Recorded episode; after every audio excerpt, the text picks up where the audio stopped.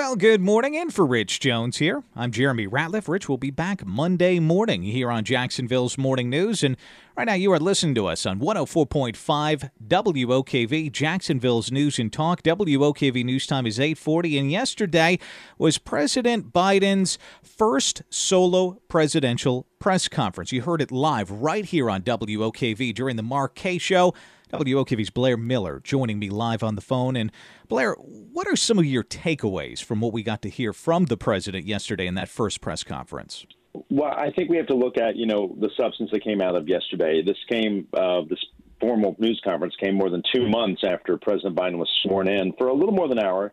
He took some questions, and much of the focus was on immigration.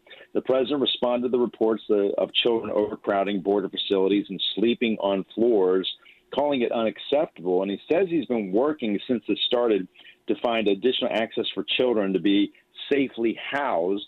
But uh, much of the focus yesterday was on some of the inside politics of the filibuster here in Congress, but really much the focus on immigration and then on gun control. The president said he is considering to take executive action. He's going to be in Pittsburgh today laying out his next big priority, which will be on infrastructure. So we may be hearing more about that in that speech here today.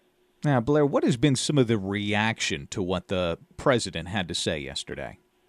Well, you know, Republicans were watching this very closely, and they had some concern about the information coming out, saying there's misinformation, but also saying that the president isn't being transparent. And they were really laser focused on immigration. But keep in mind, Republicans really got this issue going with a visit down to the border a few weeks ago. They want the attention on immigration um, and want to know what the administration is doing about it.